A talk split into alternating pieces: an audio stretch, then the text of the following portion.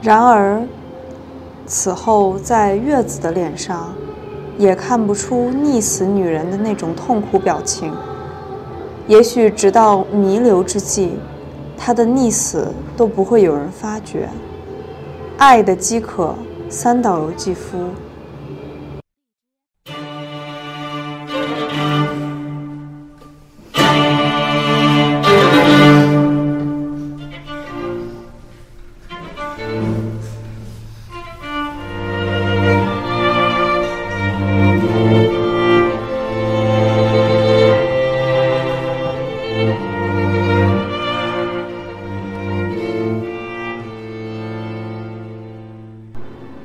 朋友们，大家晚上好，现在是香港时间晚上九点零八，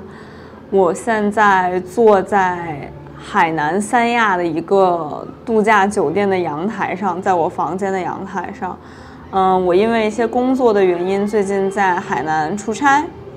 然后，如果大家已经看了封面的话，就会发现这是一期清醒梦的节目。就虽然我知道当年我在。设定我的这个清醒梦的节目和常规节目的区别的时候，讲了种种区别，类似于什么清醒梦的节目一般不在半夜呀，然后以及清醒梦的节目大部分不在我自己的家里啊，等等等等。但是我现在发现，就是清醒梦可能这个系列真正跟主节目的区别就在于它，它都是我一时兴起的，而且就没有过认真的想过我到底要讲什么。像主节目，我都有一些非常想给大家推荐的书和电影嘛。但我觉得清醒梦就纯粹是我带着我随身的这个麦克，然后突然间有一点想说的，然后就就来录一下这样。所以，我现在声卡和就是所有的录音设备肯定都还在香港嘛，就在家里。因为出差，我背了我的随身的麦克，然后现在其实大家可以在这个背景里面，说不定应该是可以听到。呃，这个度假村下面正在举办一个活动，就可能是一个呃房客，或者是就是这里面的一个 K 歌大赛，所以能听到一个嗯主持人小姐姐一直在非常激动的鼓舞大家上台表演，然后还鼓励大家给自己喜欢的这个歌手投票什么的。反正就是很有很有度假的氛围。虽然现在对于海南三亚来说也是淡季，因为这边一般等需要等到北方特别特别冷的时候才会有人来避寒嘛。嗯，前两天我还闹了一个笑话，就是因为我是工作来的嘛，我其实有在非常尽力的保证我在出差的期间也维持一个日常的 routine 和维持我对我自己的一些自律的要求，不然的话。感觉一离开自己的房间，离开自己的家，就会躺平，然后无论你的身身材体重都会失控，然后甚至人的精神状态也会失控，就是你会渐渐分不清我到底是在出差还是在度假，然后状态就会变得很颓。所以我这几天每天早上都是七点多还是起来会运动一下嘛。然后我记得我前两天去那个酒店楼下问他们健身房在哪儿，然后那个大哥就跟我说说，哎呀，这个健身房十点才开，我就忍不住我就吐槽了一下，我说哪有健身房十点钟才开门的？那大哥就就就非常尴尬的就就反过来接了我一句说说我也没有见过出来度假玩住在度假村里早上十点要进健身房的旅客呀。就他说的怎么说呢，也很有道理。然后只不过，对，就是我，我最近这两天一直在我应该休息和我应该，嗯，应该努力工作和保持，就我不知道应该把我的精神状态控制在一个什么样的紧张程度上。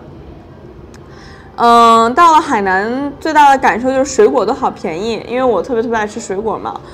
突然间，因为在香港点外卖也很麻烦，然后到了这边，突然间发现，哇，打开外卖软件，就是很多很多水果，十三块钱包邮就能送到家，还是那种给你切好的，而且所有水果都好新鲜，芒果，然后释迦，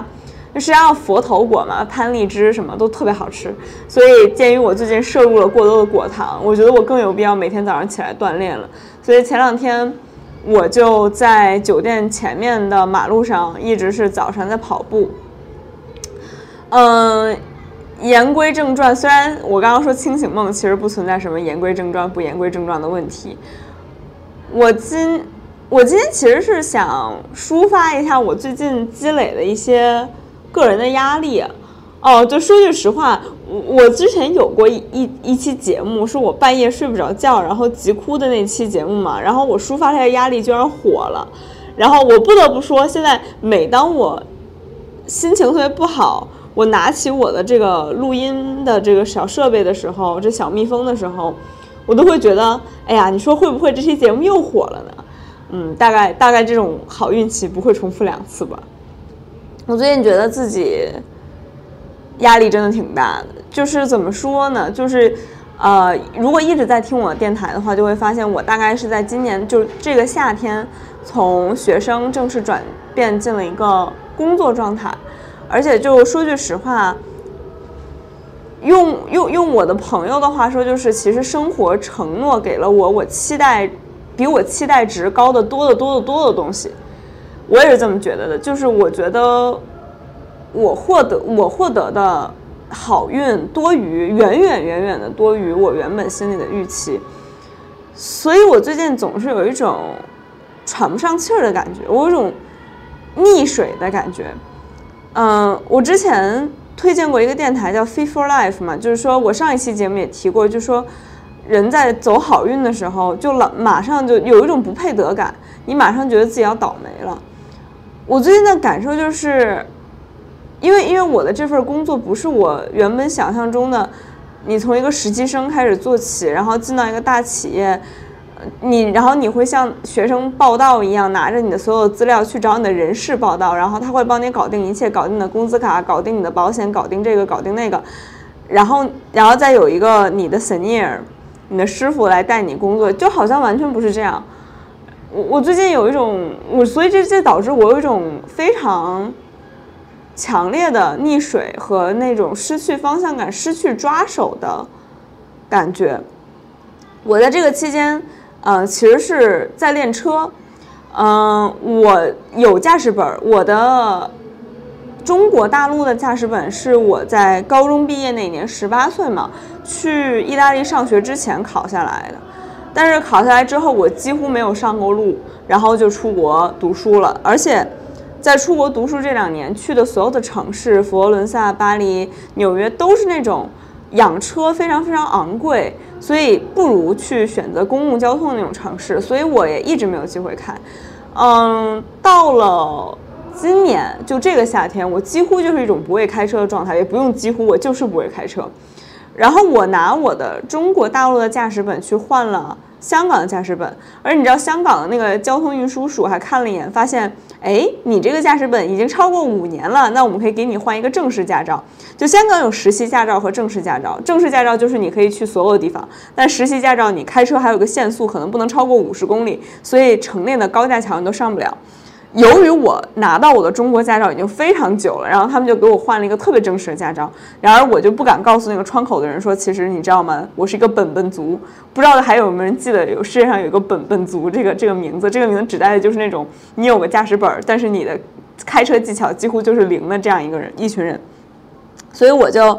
呃，趁着香港这个雨季，然后我给自己在香港本地找了一个陪练，然后因为想着如果我在中国大陆练车的话，练的是左行车嘛，我说那既然如此，不如干脆就直接练右行车。我的这个陪练是那种跟我们网上讲的那种中国大陆的驾校教练风格特别不一样的人。我这个陪练话很少，很年轻，而且也很沉着冷静。就既不会骂人，甚至我觉得我练了这么长时间，他的情绪从来没有激动过。呃，即使是香港，现在在我眼里啊，简直是世界上最难开车的地方。首先，它山路非常多，在山路就是山路上的急转弯也非常多。所有开山路的时候，给我的感觉就是你踩一脚油门你就超速了，但是你松开油门它又不走了，然后永远都在狂打方向盘。再加上市区内香港的那个道路非常非常狭窄，就两边停满了车，经常要发生你要逆行就借道，就是你这一侧的车道已经完全堵死了，你就只能看着对面没车，你就逆行过去超过去。然后所有的老幼妇孺，就是放学的小朋友、穿着制服的学生，然后老太太，包括推着那种木板小车的人，都在你前后左右经过。所以我觉得我在香港开车有一种。寸步难行，然后每次下车的时候，我都觉得我的神经因为过于紧绷而导致我开始头疼。就差不多是这个情况。但是我在这种背景下，可能以每周一次的频率练车练了一个多月吧。然后等到我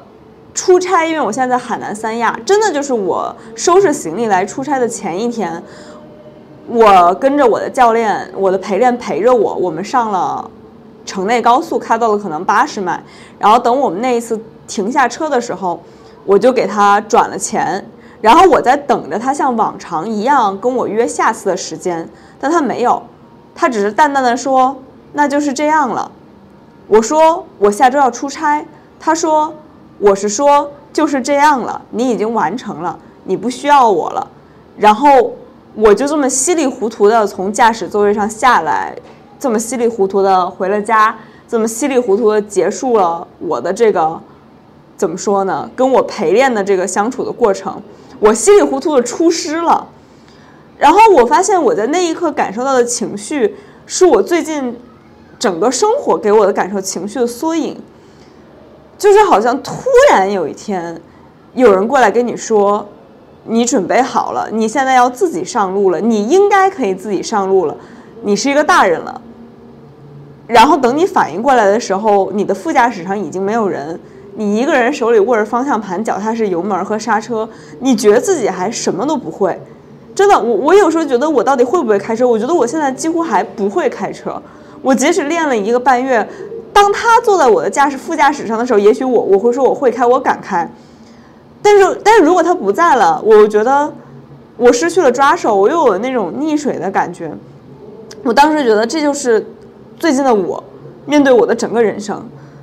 就突然有突然有一天，所有人都跟我说，在我毫无预警的时候跟我说，我觉得你应该准备好了，你现在要一个人上路了，就是这样了，即使。这是世界上最难开的地方，即使山路上也许会窜出什么野猪来，然后你会撞上那头野猪，然后你会车毁人亡，即使你可能会造成你自己的损失、别人损失、一切的损失，但是现在就是这样了，没有，你的新手训练期结束了，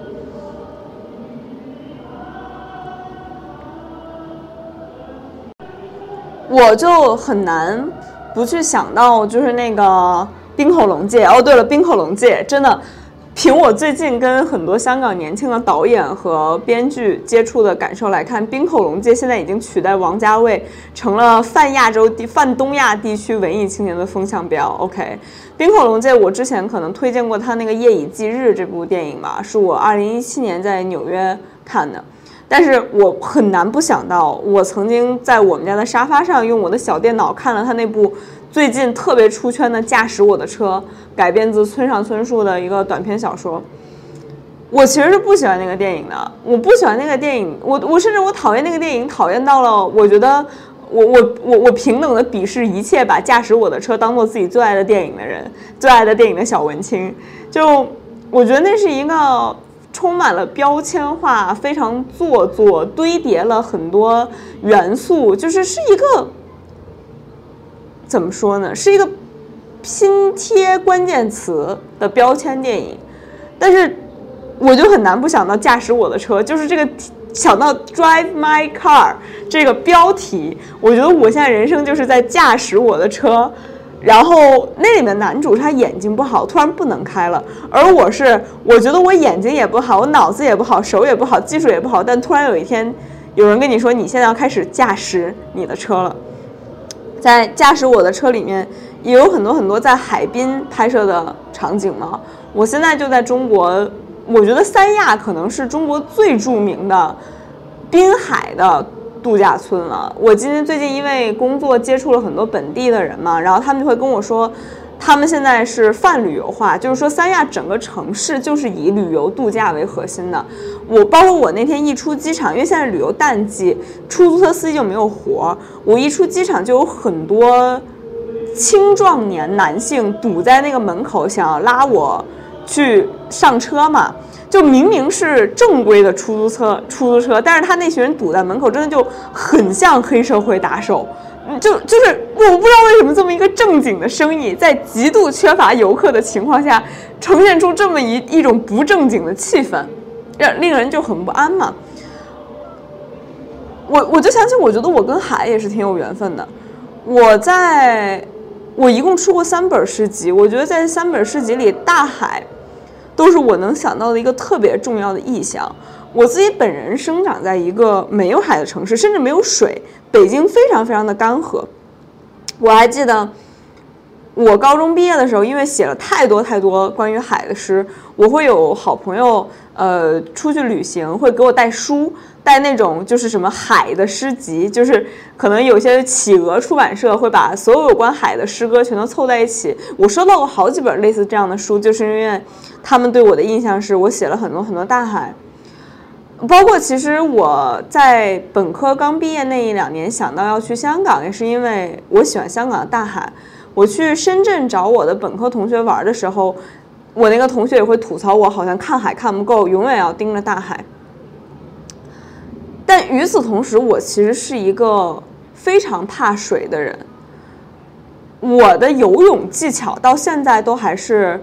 勉强可以不沉，就我不会说我作为一个运动我会游泳，我只能说我大概能让我自己浮起来这样一个一个一个水平吧。我还记得小的时候。呃，我小的时候害怕淋浴，就是我很害怕那种水进到鼻腔和眼睛里面的感觉。但同时我又有点洁癖，从小就是，所以你要洗头发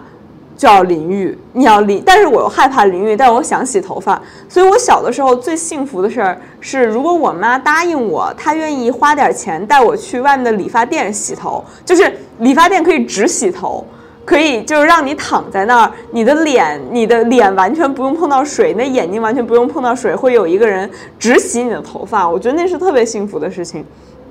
我小的时候，我外婆给我洗澡，我还记得那个时候住在我人生有印象的第一套房子里，就是我回溯我的记忆，那是我人生第一个存在的地点，然后。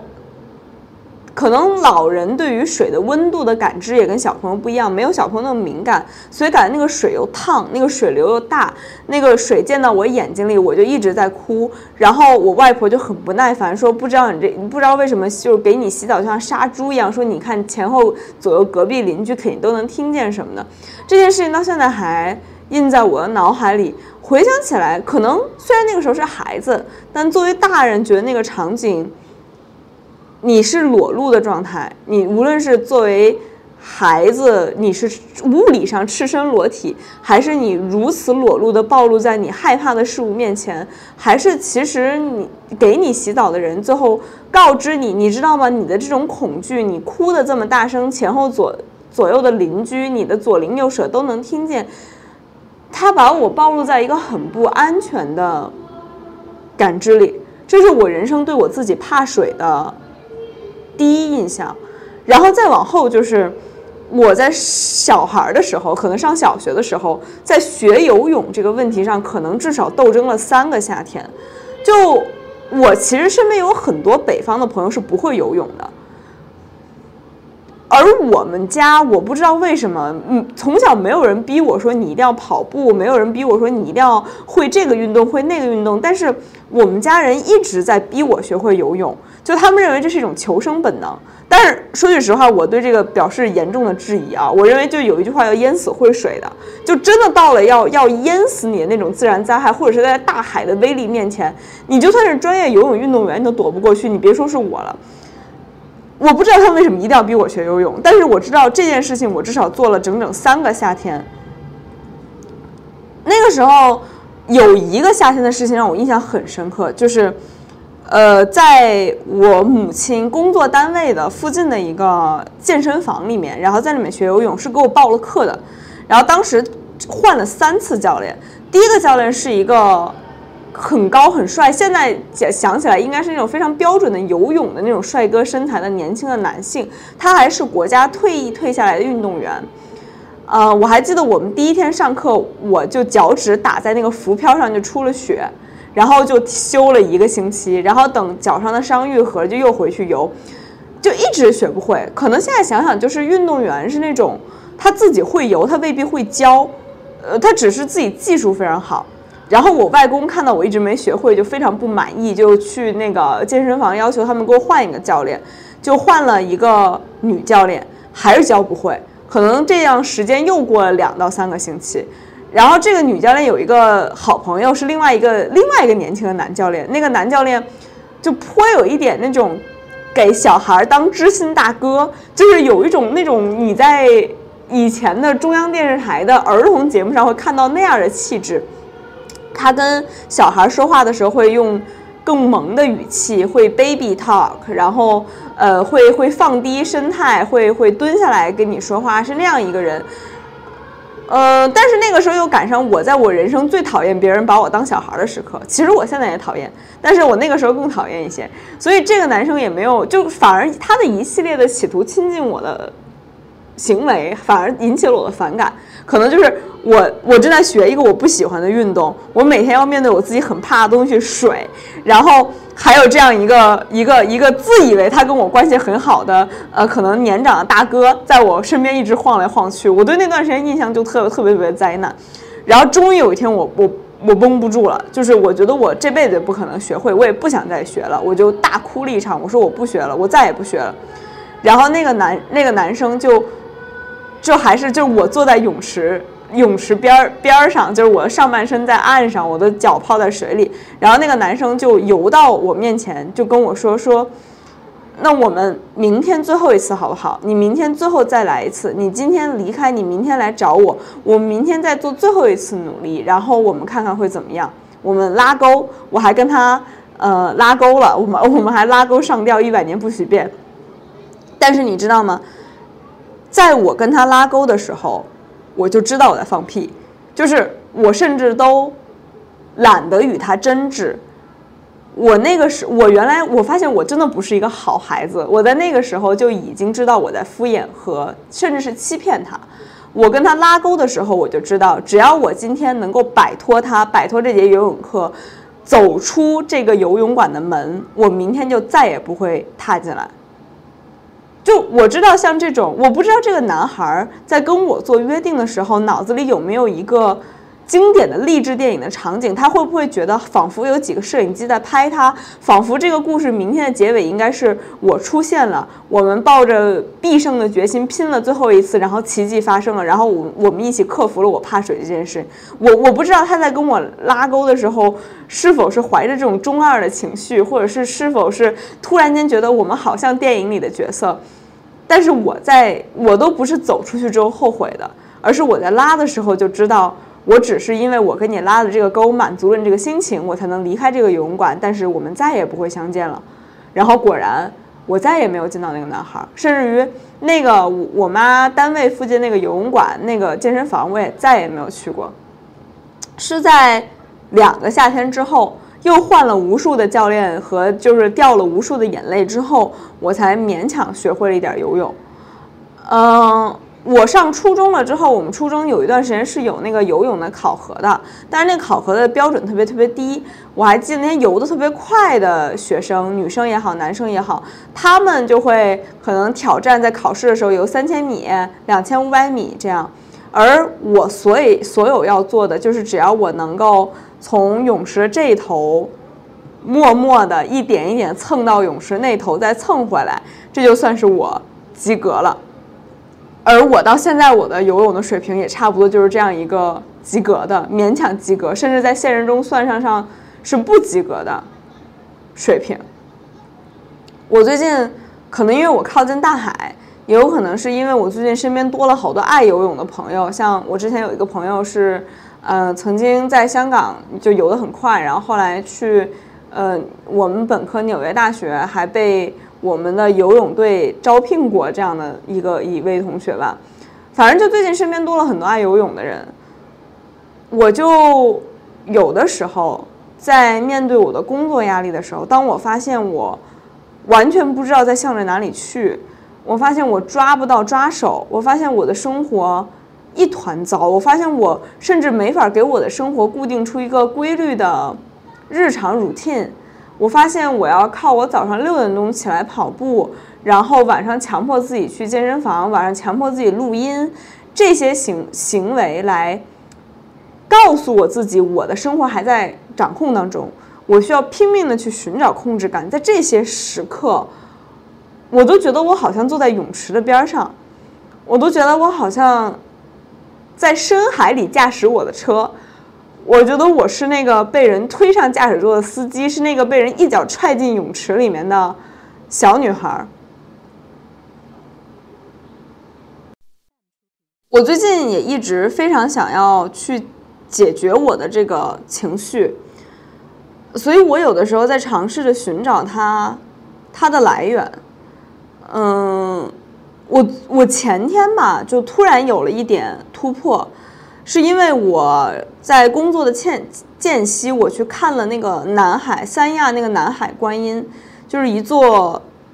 能我觉得大到可以引起一部分人巨物恐惧的那样一座纯白的观音像建在南海上。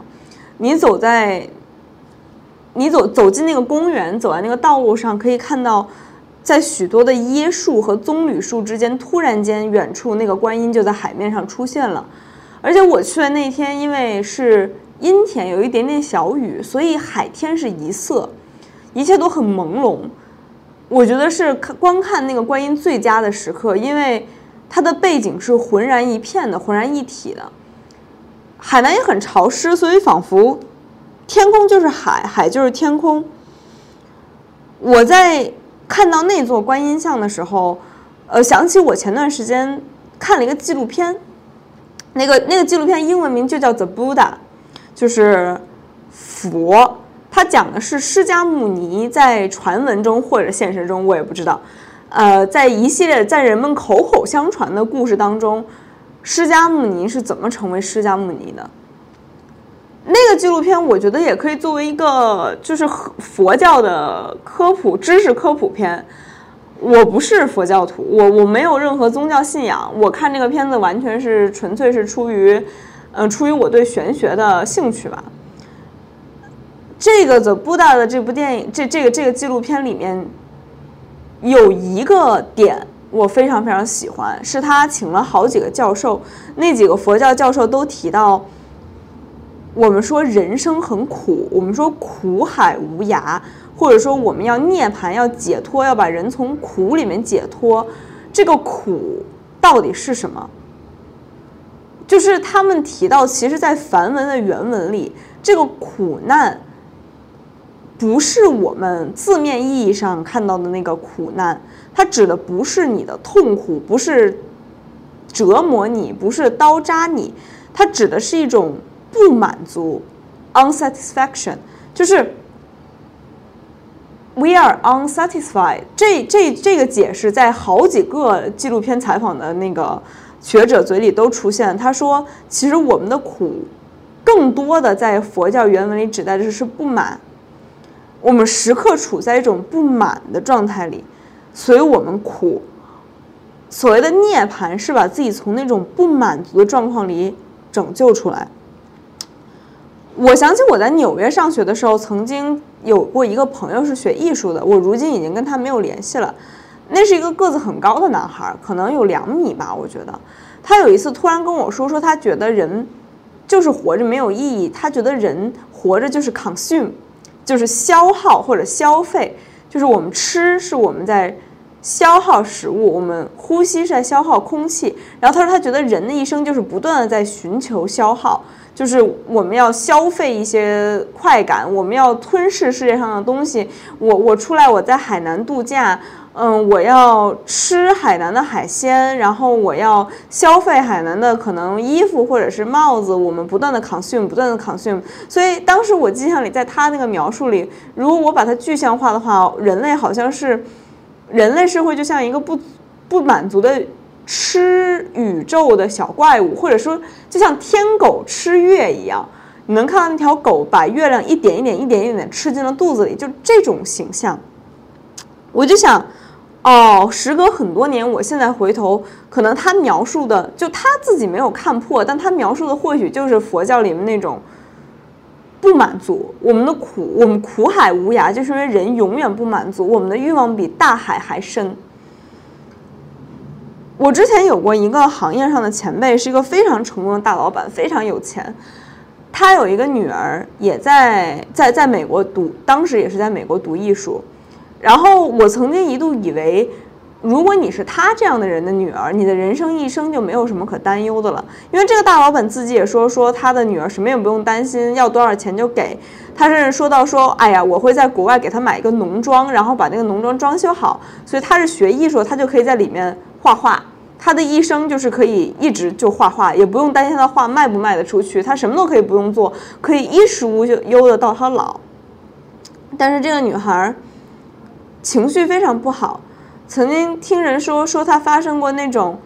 把一整瓶烈酒灌灌进肚子，一口气一口闷一整瓶烈酒，然后直接把自己喝进 ICU 的这种状况。他的父亲，也就是这个老板，在形容这个情况的时候，他是这么跟我说的：“他说，我觉得问题的症结就在于，他，也就是他的女儿，感到痛苦，是因为他急于。”迅速的、马上的创造比自己父辈更高的价值。就这句话很巧，我还听另外一个人说过，是一个整容医生。呃，这里面我就不具体指是谁，大家可以遐想啊。就这个整容医生曾经是我们国内某知名企业家的想进娱乐圈的女儿的整容医生。好，大家懂的都懂。然后。这个整容医生当时就说：“说为什么这个女孩把她脸上所有能动的地方都动了，然后拼尽全力就挤破头也要进娱乐圈，就是她发现她只有这样，才有一丁点儿可能可以在她年轻的时候获得比她父辈更高的声望。”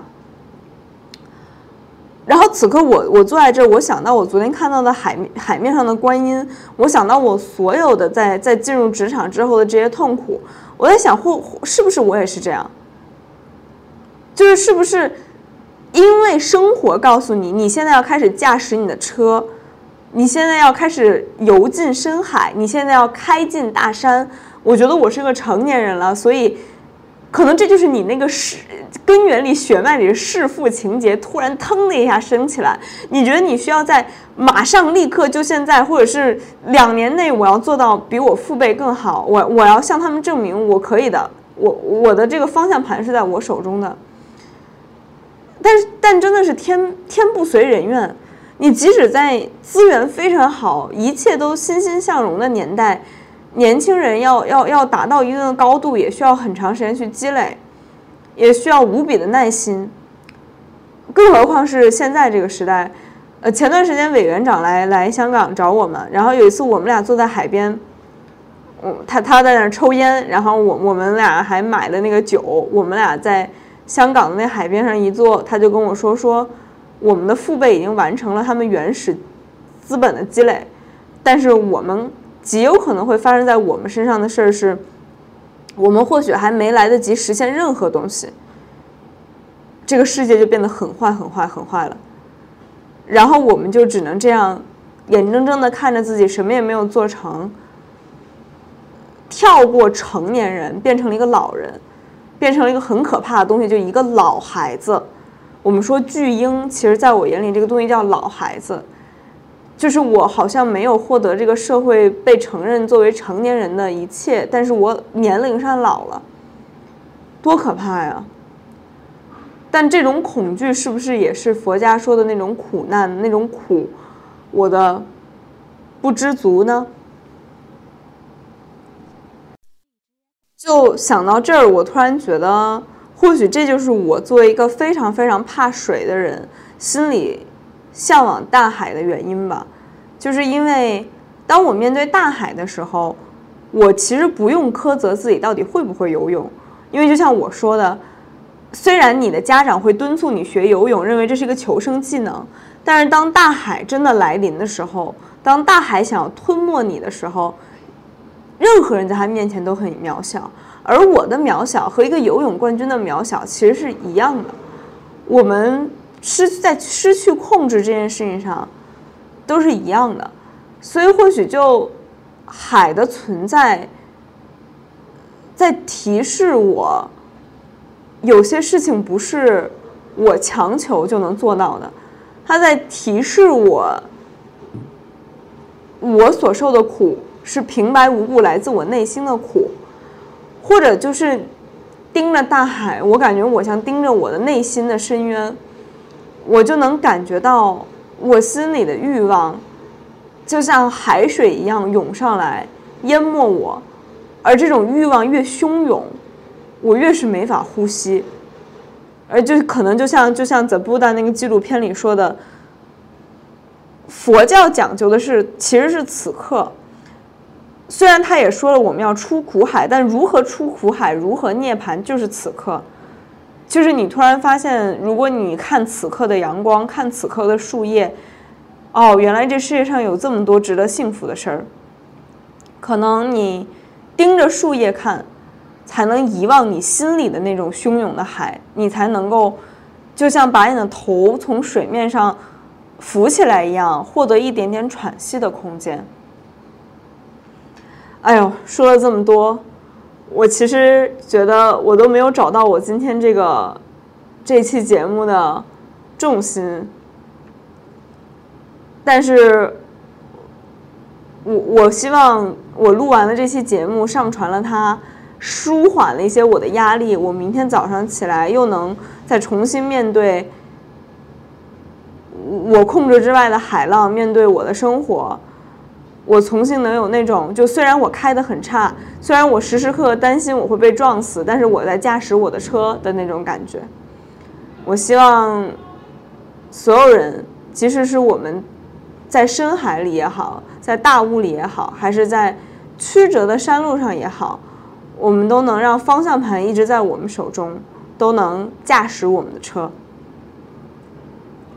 嗯，那么以上就是今晚的失眠夜漫记。